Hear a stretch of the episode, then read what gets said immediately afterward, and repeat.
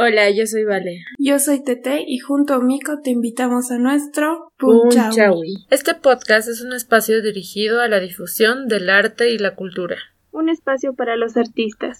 Hablaremos, discutiremos y disfrutaremos del talento boliviano.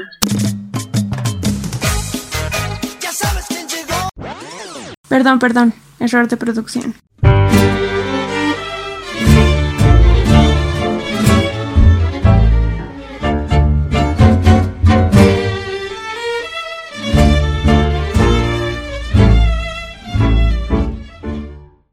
El día de hoy hablaremos con Leo Calizaya, un capo del arte contemporáneo en La Paz, Bolivia. Exactamente de la acuarela contemporánea experimental. Hola, Leo. Hola, eh, soy Leo Calizaya, arquitecto y artista plástico. Y bueno, eh, actualmente ejerzo la dirección en mi Quart Gallery, acá en la ciudad de La Paz. Y pues gustoso de compartir eh, arte con ustedes, chicos. Muchas gracias, Leo. Gracias por aceptar la invitación, primeramente. Estamos felices de tenerte aquí en el programa. Bueno, gracias. Eh, estaremos compartiendo algunas eh, anécdotas, algunas experiencias, eh, todo lo que se ha ido desarrollando en, en, este, en este tiempo que se ha ido produciendo arte, ¿no? Lo denominan el tiempo de recapacitación artística. ¿Lo consideras así? sí, es importante para, creo que para nuestro país eh, estar ahora en esta época, ¿no? Creo que hay una, un renacimiento del arte en donde realmente la gente está pidiendo a gritos, ¿no? Esto de la difusión de la cultura, consumir arte. En ese sentido, nosotros los artistas estamos muy agradecidos a ustedes, al público, por todo ese cariño y ese apoyo que nos dan. ¿Cuántos años de experiencia llevas en este ámbito? Bueno, eh, mm, mira, comencé mm, a temprana edad, ¿no? Eh, 15 años en el colegio, eh, ya eh, indagando un poco lo que es el arte a través del dibujo, el trazo, introduciéndome a este mundo maravilloso, ¿no?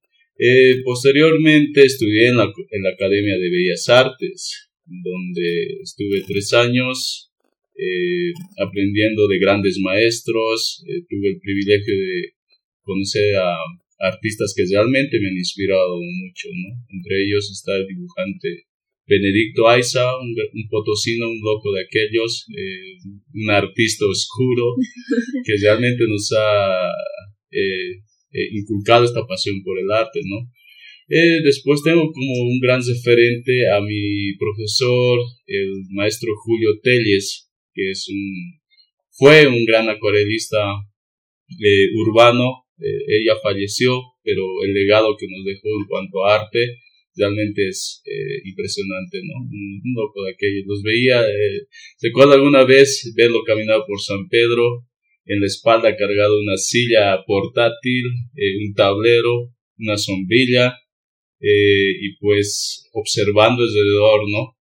Entonces él lo que hacía era eh, eh, visualizar el entorno, eh, elegir el, el, el, motivo que iba a pintar y se sentaba, ¿no?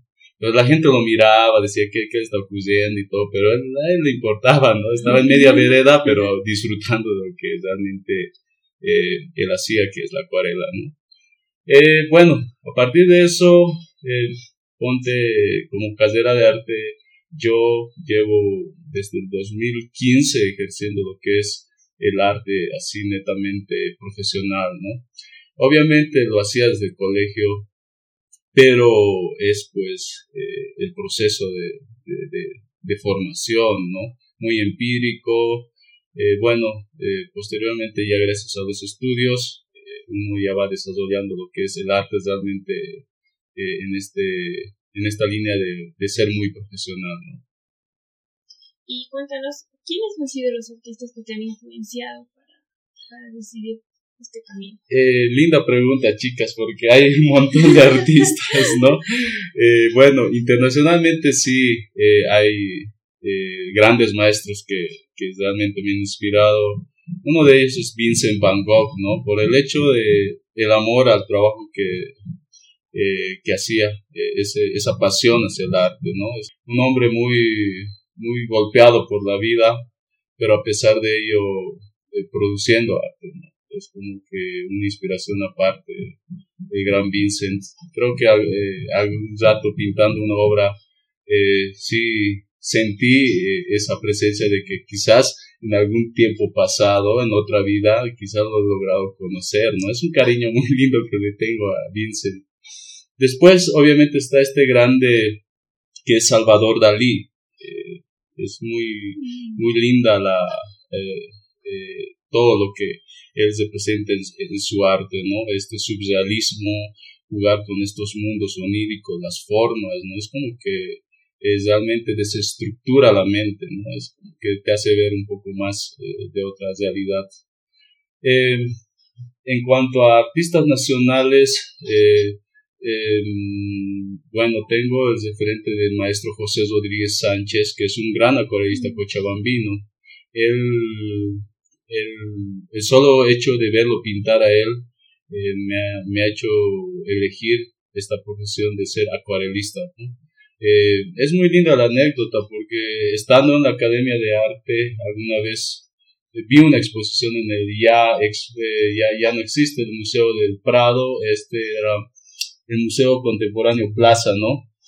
Entonces en una de esas caminatas recorriendo la ciudad encontrábamos la muestra abierta, entró a ver qué, qué sucedía dentro el maestro José Rodríguez Sánchez, ¿no?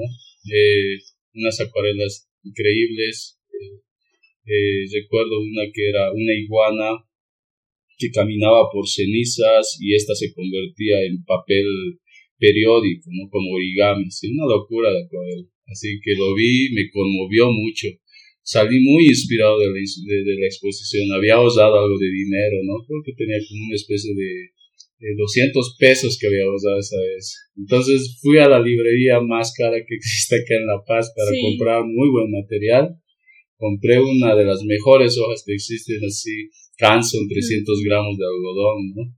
Eh, creo que me compré dos pastillas de, de, de, las mejores acuarelas Van Gogh en ese entonces.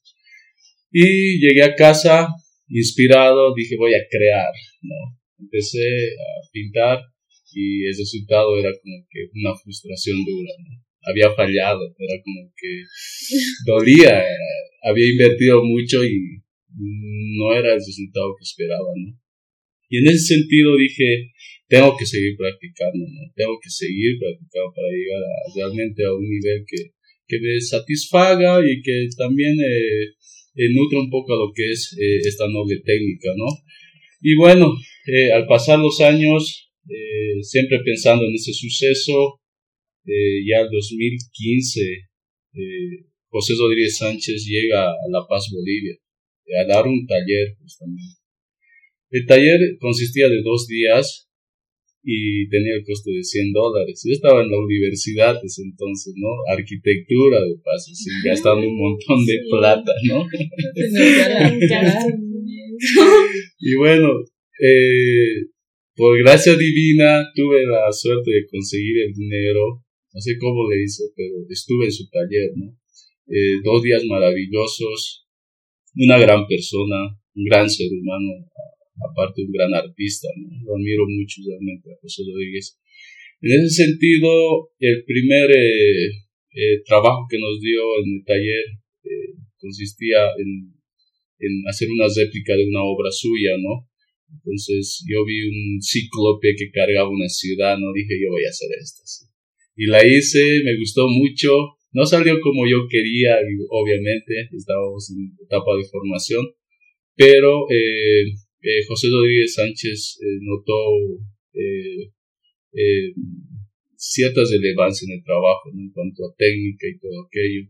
Y pues me dijo que iba por buen camino, que realmente eh, notaba mucha, mucha disciplina lo que era la técnica, ¿no? Eh, palabras que me han inspirado, verlo pintar. Exacto, sí, es creo que necesitamos siempre, ¿no? Como eh, jóvenes, creo que ese incentivo, ese, ese seguir a alguien, ¿no?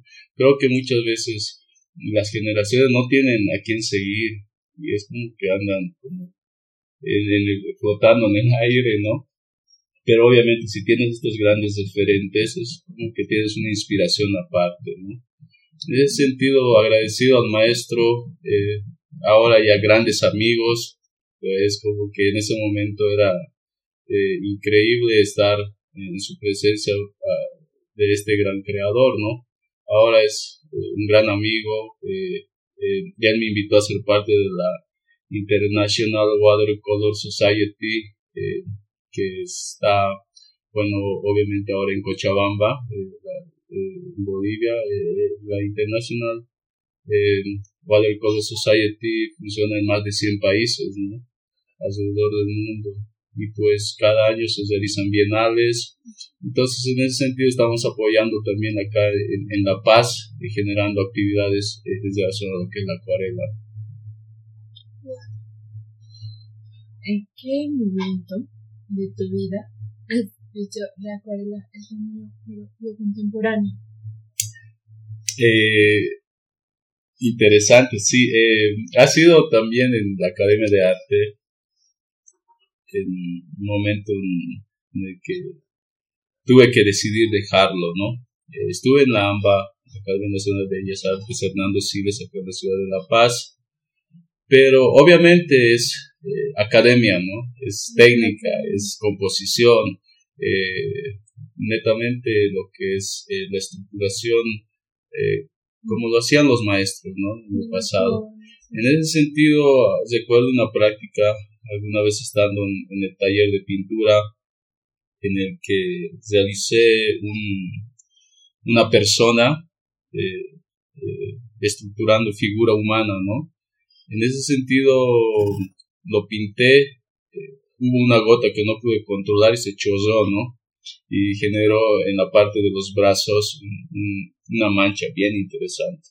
Entonces yo me volví loco, ¿no? Dije, wow, esa mano así alargada se ve increíble, parece un extraterrestre, ¿no? Con las manos hasta el piso. Y trabajé la otra mano de la misma forma. Entonces, estaba muy contento con lo que salía. Entonces se acerca el maestro y me dice, eh, mira, eh, esto no es academia, esto no es académico tu trabajo, es como que no tiene proporciones, eh, los cánones no corresponden, así que tienes que empezar a hacer otro. Y ahí fue como que un quiebre dentro mío y decir qué está sucediendo, ¿no? Es como que me sentía un poco limitado en la creación. Bueno, en ese sentido después ya fui explorando eh, otras ramas, tratando de pulir lo que es el dibujo técnico, que realmente me hacía falta. Y vi una alternativa ahí por, por una rendija que era arquitectura, ¿no?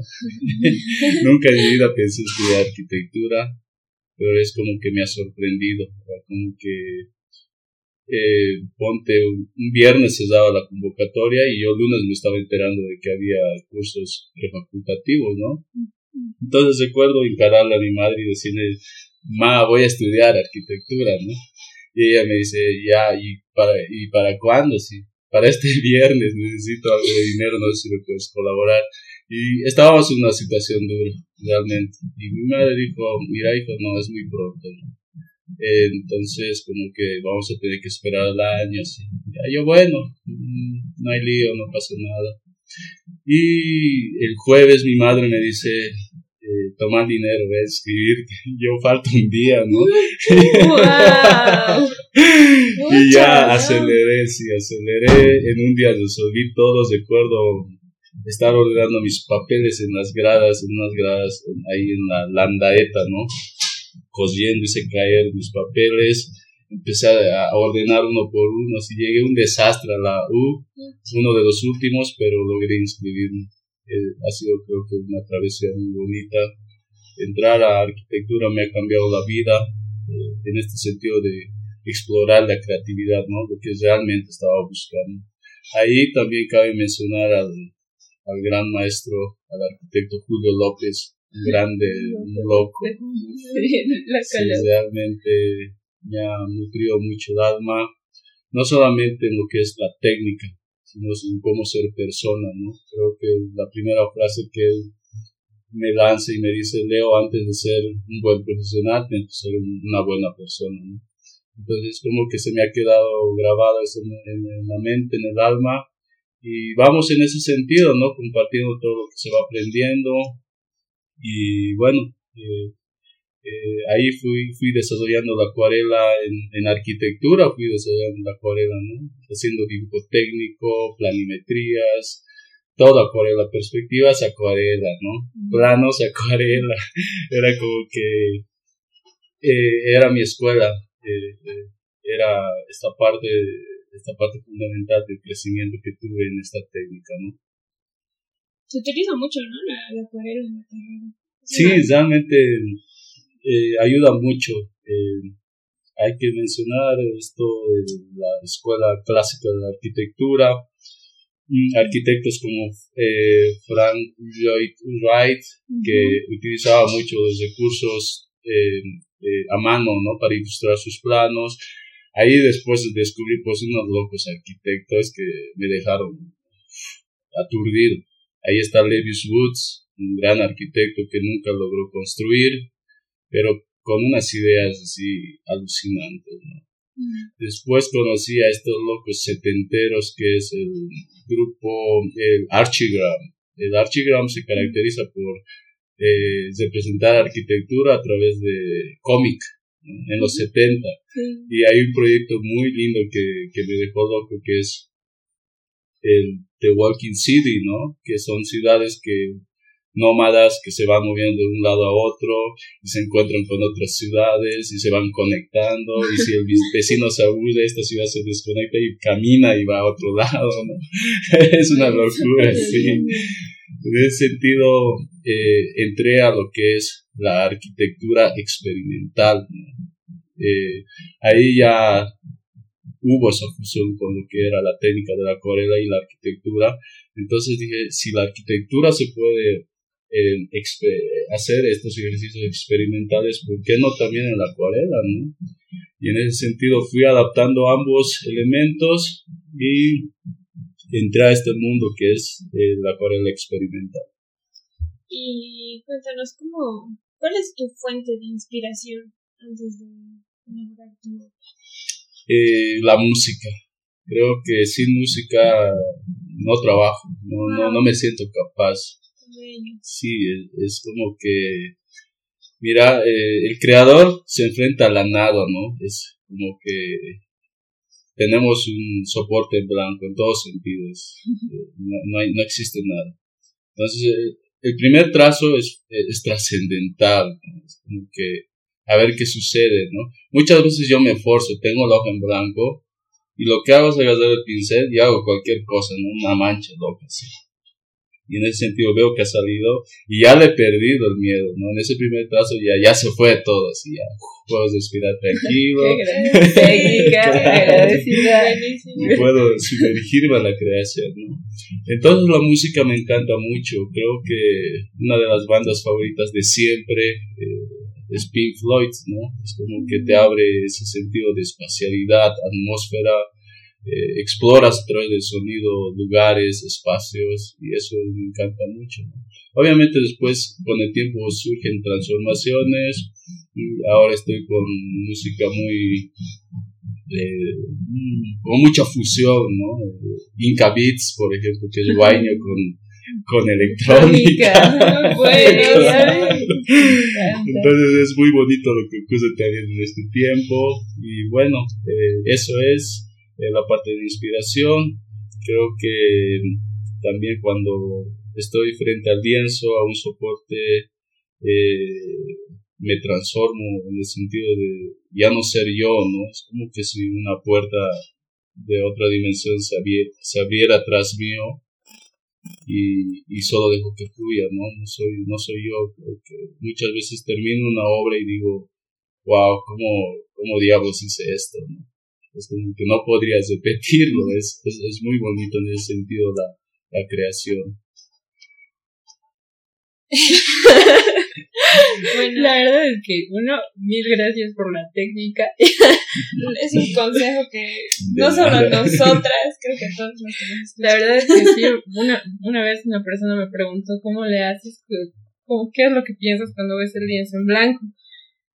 Y mi respuesta es muy diferente siempre. Es como que depende de qué estoy haciendo.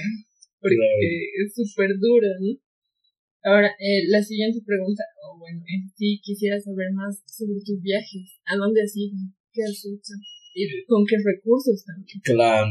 Eh, sí, eh, eh, el arte en nuestro país es muy complicado, ¿no? Creo que en el mundo en general, pero más, más que todo acá en Bolivia es muy difícil conseguir estos apoyos y todo aquello.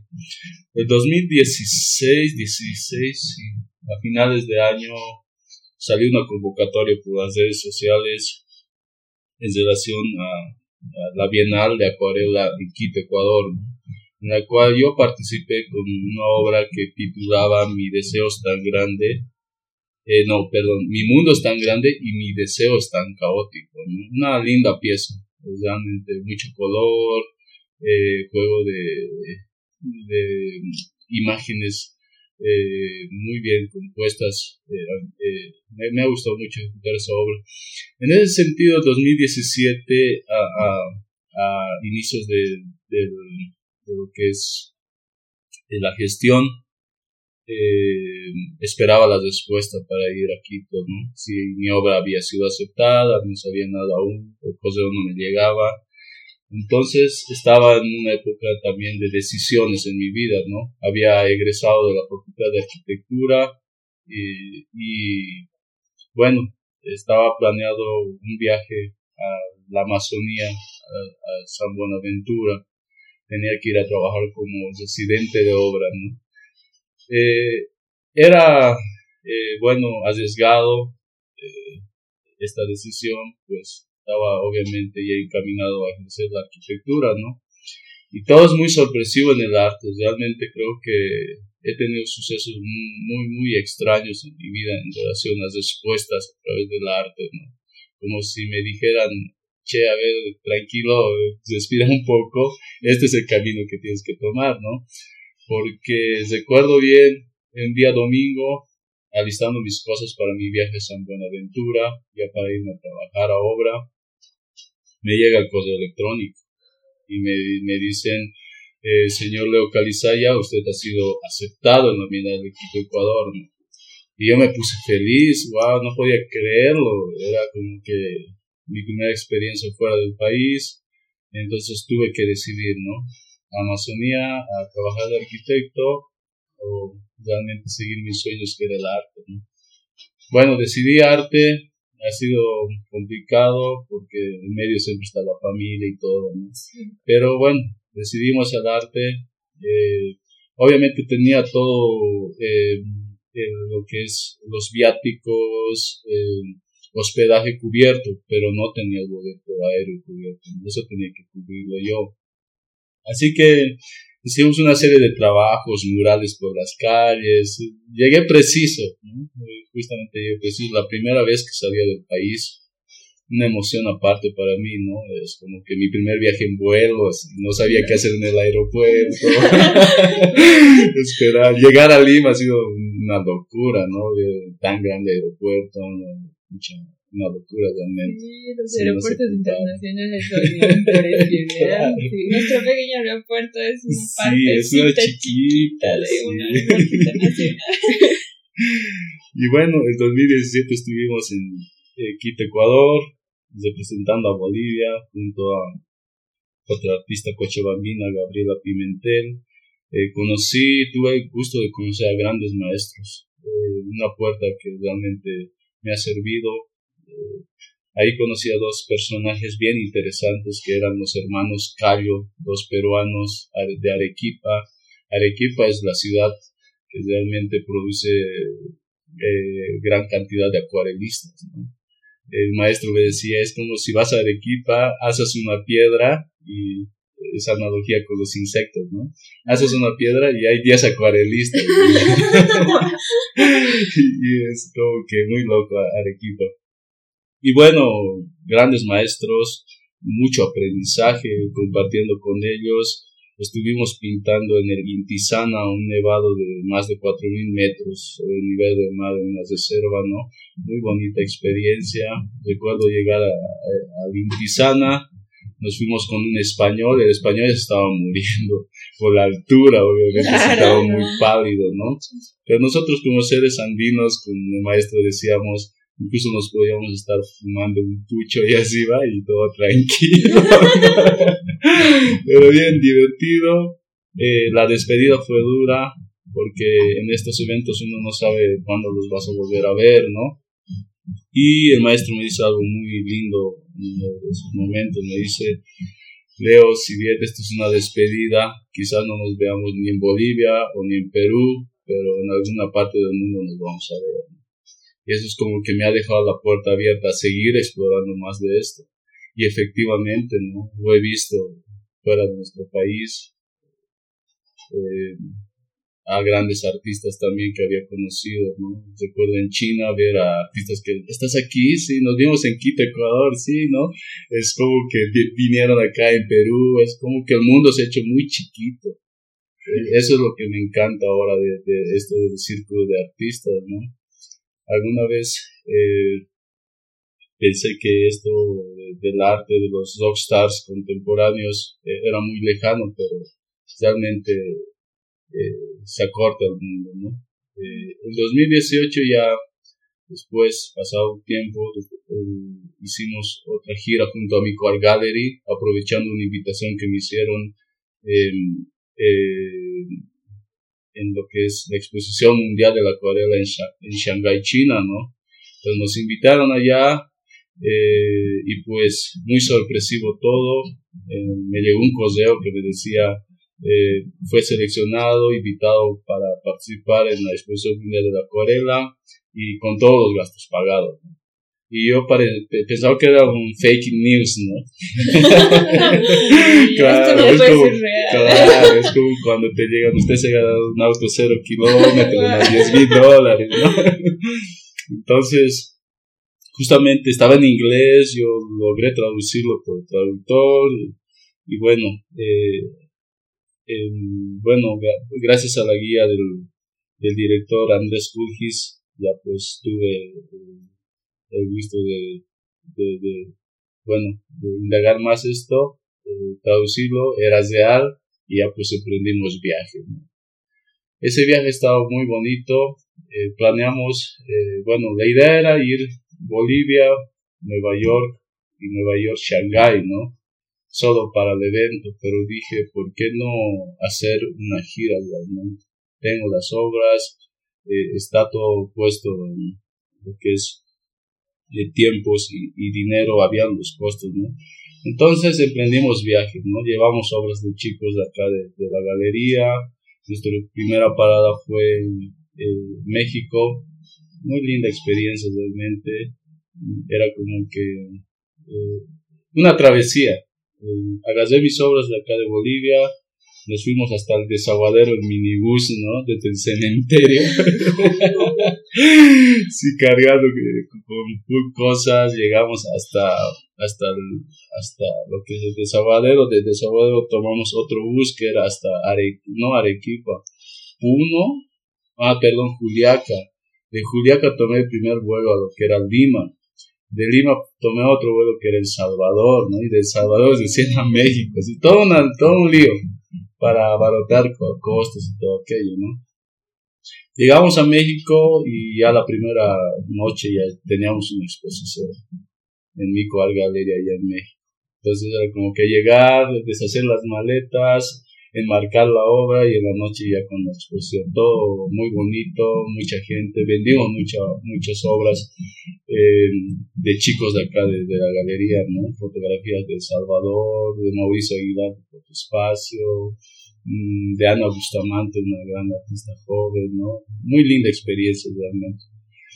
Después de México pasamos a Washington, donde nos habían invitado al, eh, al Pierce Friday, que es como la noche de museos. Estuvimos ahí haciendo una demostración en vivo, muy lindo realmente, eh, temeroso obviamente, ¿no? Por llegar a, a esta ciudad tan grande, era como que todo era artificial, ¿no? Parecía una puesta en escena, todo pulcro, todo tan perfecto, ¿no? Era mucha locura. ¿Y el eh, idioma?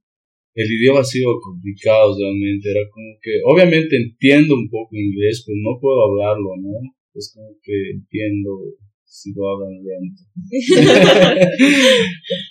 obviamente después, gracias amigos, eh, en ese entonces estaba un fotógrafo Iván Orellana, eh, con el que hicimos una exposición, Andrés Cujis, ¿no? que me ayudaban con la televisión. Eh, ha sido un lindo equipo, realmente mucho apoyo y bueno, eh, recuerdo esa anécdota bonita también antes de pintar ahí en vivo acá en el Dupont Circle, nervioso yo, ¿no? porque obviamente Estados Unidos con el arte tiene mucha producción muy buena.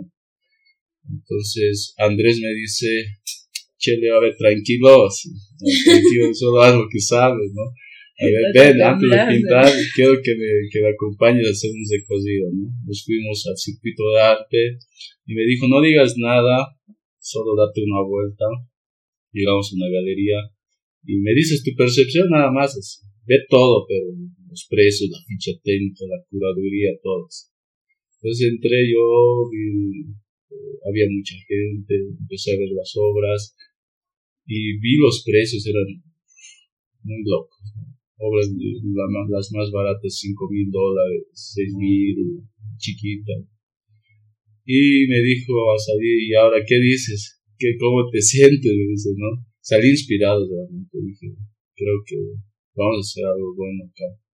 Y bueno, salimos a la cancha a jugar ahí, pintando un poco. y, linda experiencia, nos, lo disfrutamos mucho, conocimos mucha gente, una gran noche. Realmente vendimos muchas obras ahí, un disfrute total con los chicos eh, de Mico, ¿no? Y bueno, eh, después de eso fuimos a Nueva York, una ciudad que realmente eh, es la capital del arte, del diseño, ¿no? Te sorprende en cada esquina. En Nueva York eh, eh, me he enamorado realmente. No quería irme de Nueva York. Era como que, déjenme aquí. Yo me sí. sí, ha sido muy bonita experiencia. Los circuitos de arte, las galerías de arte, ¿no? Ver la noche estrellada del MoMA ha sido uno de los momentos más sublimes de mi vida, ¿no? Como que Ahí está. Sí, exactamente. Ahí estaba junto a Vincent, no pude contenerme, toqué la obra, ¿no? Y los guardias de seguridad se enfurecieron conmigo, pero tenía que hacerlo, si no, no había otra oportunidad. Por esa conexión que sientes, ¿no? Exactamente. Imposible sí. sí. sí, ha sido muy loco. Bueno, tras todos estos sucesos, eh, me esperaba mi destino final que era Shanghái, China, pero antes tenía que pasar por Beijing, ¿no? Beijing, una ciudad muy loca, muy movida, la selva urbana realmente. Eh, ahí me encontré con el primer conflicto, ¿no? Eh, Sabes, esto del Shanghái, la invitación que te digo que tenía todo cubierto, el pasaje aéreo me lo tenían que desembolsar allá, ¿no? Entonces, eso quería decir que yo tenía que conseguir los recursos, pagármelos y llegar, cuando llegue allá me lo desembolsan. Entonces, en ese sentido, estas ciudades son muy jodidas, ¿no? Muy caras. Eh, llegué a, a, Beijing y ya no tenía dinero. Entonces dije, ha sido una pésima idea haber venido acá. Ha sido muy duro. Era como que se consumía todos los días un monto fuerte, más que todo en Nueva York. El metro está por 6 dólares, solo eso pasa. Y la comida más barata creo que está en 5, ¿no? Entonces, eh, tenía una exposición, eh, estaba algo confundido, no sabía qué iba a hacer, tenía que estar en China unas dos semanas más. ¿no? Entonces llamo a mi mamá, así no para decirle, pero madre, estoy así en, crisis, ¿no? No sé cómo voy a volver. claro. no sé cómo voy a quedar. Yo le dije, madre, tengo una exposición, realmente me gustaría, eh, estoy nervioso, no sé cómo me va a ir, pero me gustaría que, te, que me mandes buenas vibras, ¿no? Y mi madre me dijo, tranquilo hijo, sí te va a ir bien, vas a ver, te va a ir bien salí con esas ganas, lindo escuchar a mi madre y bueno, en la exposición era como que realmente esas energías habían, se habían transmitido. Eh, una linda noche Creo que en China fue el lugar en donde más obras vendí, unas cinco obras. Tenía ya para comer, para pasear, para estar unos días más, ¿no? En ese sentido, eh, eh, agradecido a la vida es una respuesta también, yo pienso, de, estos sucesos raros que me han ocurrido, ¿no? Esas respuestas que te dicen, ya bueno, estás eh, parado en esto, no sabes qué hacer, estás confuso, toma la respuesta. Entonces, como que tomarla, agarrarla y disfrutarla. Bueno, después pasamos a Shanghái y eh, en ese, eh, en ese, en el evento de lo que es la, eh, la exposición mundial de la acuarela, nos presentamos grandes artistas, entre ellos grandes maestros, ¿no? Eh, hay otro suceso loco. estaba compartiendo la mesa en la primera noche que llegamos, un bufete enorme, ¿no? Eh, estaba junto a un hindú, un pakistaní, habían dos mexicanos y eh, había que un, pintor de Bangladesh también, ¿no? Todos comunicados por inglés solamente. Y uno de ellos dice Álvaro Castañet, ¿no? empiezan a hablar de Álvaro Castañet. Álvaro Castañet es uno de los rockstars contemporáneos de la acuarela, ¿no? junto a Joseph S. dos grandes pintores contemporáneos. Entonces, eh, yo escucho el nombre de Álvaro Castañet y le digo, ¿no? Hey, master, Álvaro Castañet, ¿no? Y él dice, yes, me señala hacia la mesa de, de, de atrás, ¿no? Me doy la vuelta y estaba ahí. Zogstar de la cueva. ¡Qué emoción! Sí, realmente emocionante. Joderte con las grandes. sí, ha sido loco. Me, me despegué de la mesa, me levanté, fui a saludarlo y fui a agradecerlo, ¿no? Eh, le dije, maestro, gracias por todo lo que nos comparte, por lo que nos inspira, ¿no? Se voltea y me dice, eh, che, ¿de dónde sos? Me dice, eres uruguayo. y, y, yo digo, soy de Bolivia. ¿Y cómo es que llega mi arte ahí?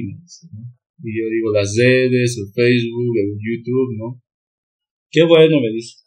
Y empezamos a hablar de muchas cosas, hasta de fútbol, ¿no? Él decía que había, que extrañaba mucho hablar español porque solo estaba eh, hablando en chino, eh, habla bien chino y también en inglés, ¿no? Como que hablamos una linda conversación. Eh, él era del Peñarol, yo soy del Tigre y me dijo que le plagiamos la, la polera, ¿no? y bueno, sí, ha sido muy linda charla. El taller de Álvaro Castañet suele rondar los 300 dólares en una demostración. Sí, en ese sentido yo no tuve la oportunidad de cubrir, y él me dijo al despedirnos, eh, ¿y qué harás mañana, no? Y yo le dije, no, maestro, voy a estar ahí viendo la exposición eh, en una galería, le digo. ¿Y no vienes a mi demostración? Y bueno, no pude cubrir, le dije, no, maestro, no voy a poder venirlo, ¿no? Y él me dice, mm, pero si yo te estoy invitando, ¿no? Y yo quedé loco. Dije, wow, no puedo creer. Y el día siguiente estaba a las 9 de la mañana viendo a Rockstar pintar, ¿no? Era un show, realmente un show. La gente enloquecía. Acabó una obra en 45 minutos de tres, eh, eran tres horas de, taller, ¿no? Él acabó en 45 minutos una masterpiece, una obra maestra realmente. Y ya estaba por ir. Entonces la gente empezó a, a no sé, a hablar entre ella, ¿no? eh, algo molesta, porque decía, pagamos por tres horas y ustedes se está yendo en 45 minutos. claro, tiene sentido. Y entonces, en medio de toda esa confusión, yo estaba sentado viendo cómo, cómo pintaba, ¿no? ¿Qué, qué, sucedía? Llega un tipo realmente impactante, ¿no? Eh, tenía un maletín, unas gafas oscuras, recuerdo bien cómo estaba, unos zapatos que ves muy bien ilustrados, ¿no? Y, y se pasa así con el maletín. Mm, lo observo y era Joseph S. Bukvik, el otro rockstar de la Él es croata. Entonces el Álvaro Castañer lo ve y le dice, Smubik, come on, le dice, ¿no? Lo llamas. Van, se encuentran y, y pintan una obra juntos. Los dos másteres de la acuarela. ¿no? Verlos pintar ahí, una locura. Sí, muy espectáculo. Sí, he quedado aturdido realmente. Creo que esa noche llegué al hotel y, y entré al baño a lavarme las manos porque estaba aturdido y realmente era como que empecé a llorar de felicidad, ¿no? Era como que no puedo, ¿por qué yo? O sea, habiendo tantos artistas tan reconocidos con gran trayectoria en, en nuestro país, me preguntaba por qué yo, por qué estoy aquí compartiendo esto, viviendo esto. Era muy loco. Y bueno, ah, así ha sido esta experiencia, la más linda que he tenido. Me ha tocado ver cosas increíbles, en relación a la acuarela contemporánea, ¿no? Acuarelas de 2 metros por 5 de largo, prácticamente murales, acuarelas hiperrealistas, expresionistas, en todo estilo.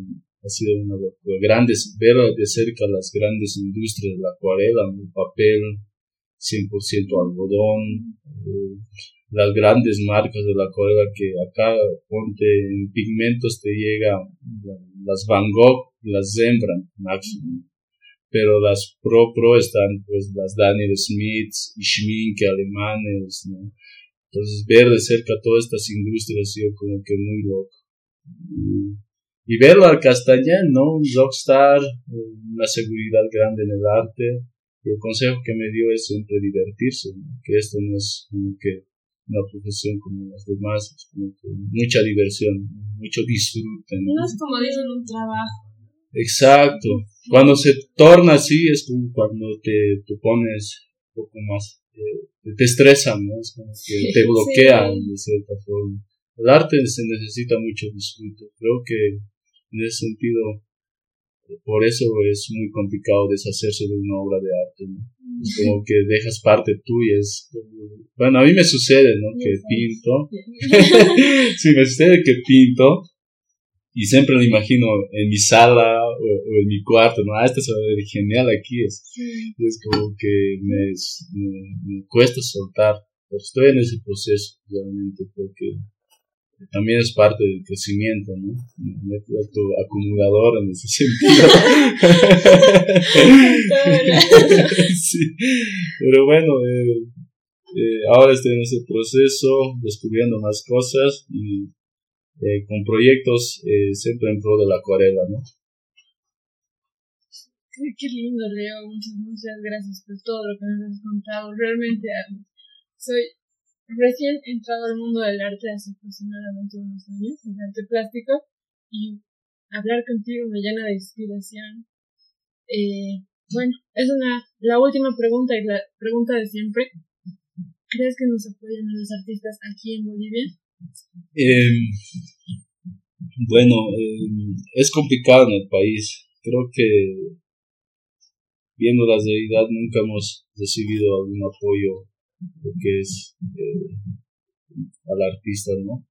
Me ha tocado, ponte desde Chango, buscar espacios y no, no encontrarlos por el hecho de no tener tal vez el título y un currículum bien armado, pero muchas veces sí tenía en mente que el trabajo tiene que hablar también. En el arte es importante, obviamente el título sirve para muchas facilidades para seguir aprendiendo, ¿no?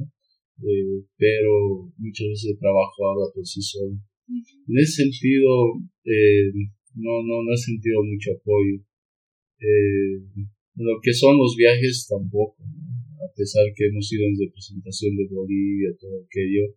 Eh, acá no, no, no hemos tenido. Más afuera te diré, ¿no? Por ejemplo, estando en lo que es la embajada en Nueva York, ahí sí me han colaborado con el espacio. En, China este, he tenido más colaboración en Beijing, también gracias a grandes amigos bolivianos residentes allá. Entonces ha sido como que eh, ese tipo de apoyo, pero directamente del Estado ah, es complicado. Es muy difícil asumirlo también. Eh, ponte, regresando un poco a lo que te decía de, de, los aeropuertos, acá es chiqui, ¿no? Eh, en otros lados, en Perú, por decirte, eh, llegas y el primer impacto es la, la diablada. Entonces tú dices, pero esto es boliviano, ¿no? Pero ellos lo venden como suyo. Entonces el caporal está causando también un, montón de, de, éxito allá, ¿no? Entonces es como que acá llega sin nada. Por ejemplo, estando en Bogotá también obras de Botero, que es el rockstar de la pintura colombiana, ¿no? Acá no tenemos nada de desarrollo, ¿no? Es como que nos olvidamos de todo eso. Tenemos grandes artistas. En México, cuando te llegas, está Diego Rivera, el primer impacto, ¿no? De Frida Kahlo, muralistas eh, increíbles en México que tuvieron por ahí. Pero, eh, bueno, acá falta, creo que hay que ir en ese camino. Mico va en ese sentido también apoyando al arte, al arte emergente, consolidado, ¿no? Y bueno, eh, creo que ahora nos, es otra época, nos toca caminar juntos. Creo que ese ego de artistas ha, ha concluido, ¿no? Es como que esa etapa ya, ya es pasado. Tenemos que jalar hacia el mismo lado, si no la vamos a Sí, al final estamos en el mismo camino, ¿no? Es como que uno hace arte pop, otro hace hiperrealismo, eh, yo le meto al experimental, ¿no? otro hace paisajismo, pero estamos expresándonos a través de lo que es el arte, la plástica, qué sé yo, también la música, danza, poesía, la arquitectura. Estamos produciendo, creo que nadie va a perder, todos estamos en este camino a realmente ganar y ganar para un bien común, ¿no? Creo que siempre hago estas referencias eh, tenemos que ser eh, como una manada de lobos, porque sabes que una manada, eh, en una manada hay la, la loba que cría, que, que, se encarga de las crías, otros los cazadores, otros los vigilantes, pero en grupos son fuertes. En ese sentido, creo que cada uno de nosotros acá cumplimos un rol distinto, pero colectivamente, como nación o país o como artistas en este caso, tenemos que ser fuertes. Y bueno, estamos en esa época de, creo que, desestructurar el arte y lo disfrutamos de la mejor manera posible. Tienes mucha razón. Y eso es todo, eso es todo. Esto finaliza aquí el programa. Pero yo creo que, como con todos, vamos a esperar una segunda. sí, esto es por el tiempo, porque si no fuera por el tiempo seguiríamos charlando. Hay muchas cosas que queremos preguntarte también y ya va a ser para la próxima. Súper. Porque si no, ustedes se aburren. no se abusan. sí, está bueno. Realmente gracias chicas por este lindo proyecto. Eh, me divierte mucho siempre hablar de arte, algo que me apasiona. Algún rato igual ya habrá la oportunidad de conversar, pero a través de trazos, eh, pintura, manchas, ¿no? Pues igual, muy bonito. Felicitarlas y sigan con este hermoso proyecto. Eh, apoyando siempre nuestra cultura y arte. Y bueno, sí, dispuestos a que haya un próximo encuentro y desearles muchos éxitos. Muchas gracias. Eh, eso es todo. Eso es todo. Nosotros aquí nos despedimos. Hasta el siguiente podcast. En nuestras redes. como Puntawi. En Instagram y en Facebook. Bueno, gracias por escucharnos. Los queremos. Chao.